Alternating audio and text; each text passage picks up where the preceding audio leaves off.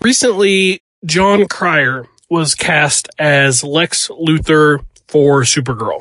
Now, I, am not going to go into the, the, my larger thoughts about what does it mean that they're bringing both Lex and Lois Lane and Superman even back to the show Supergirl, uh, because I do feel like there's something there. But specifically, what I want to talk about just for a minute is uh, fan backlash to casting. You know, I've definitely seen not a ton, but a fair amount of just people complaining that this comedic actor is somehow terrible for the part. And it's like they're holding the fact that he, you know, was one of the stars of Two and a Half Men against him, or they're holding the fact that he's a legacy DC cast member.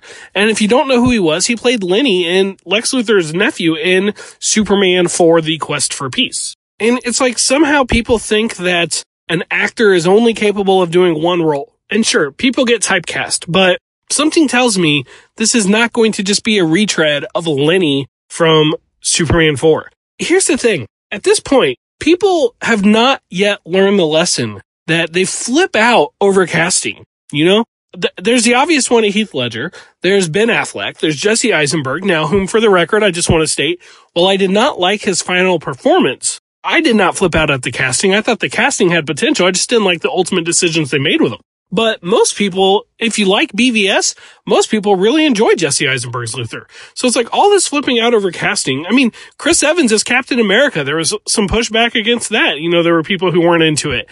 And yeah, believe it or not, there were people who thought that Chris Evans was a bad idea for Captain America, and he's practically perfect for it. It's like people flip out over casting before they see anything. And even if, just want to localize it to the DCCW. I'm trying to think of what character that I feel is just badly miscast. What actor does not belong in the role? Now, that doesn't mean you always agree with every decision that a character has made. I'm sure a lot of people right now are thinking about Felicity, and there are people who don't like decisions that she makes as a character. But nobody seems to, I mean, realistically apply that to the actress, uh, to Emily Bett Rickards. And it's like, here's the thing. If, in Jon Cryer's case, if you just for some reason really can't stand him as a person. If something about him really bothers you as a person and you love Supergirl, then sure, okay, I get it because you're going to see this person you really don't like on the show that you love. So from that standpoint, I can understand. But people seem to think that just because you're a comedy actor doesn't mean you are capable of doing anything else. The guy's been in the business for what, 25, 30 years? Easy? I mean, something tells me he can do more than just comedy. And I think we're going to see that. And I just, at some point, at some point, I just really wish people would stop flipping out every time somebody is cast.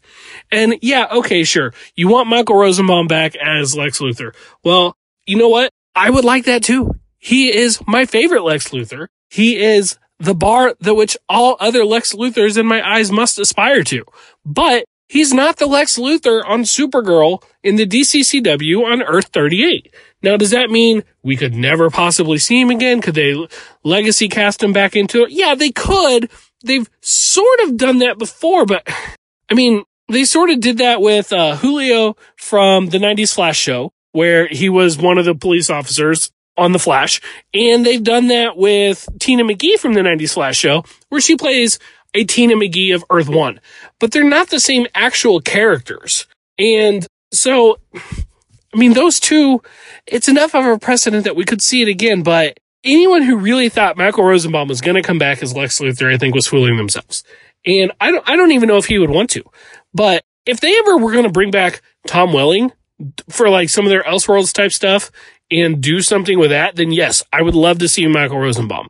But that's not what this is. This is not that same Lex Luthor. So it's like people are flipping out that Jon Cryer is a comedic actor. People are flipping out that he's not Michael Rosenbaum. Let's just relax and see what they do. And, you know, not every character lends themselves to doing what's happening with, with John Wesley Shipp, whom was fantastic as Jay Garrick and arguably even more fantastic as Henry Allen, both of which made complete and total sense for legacy casting.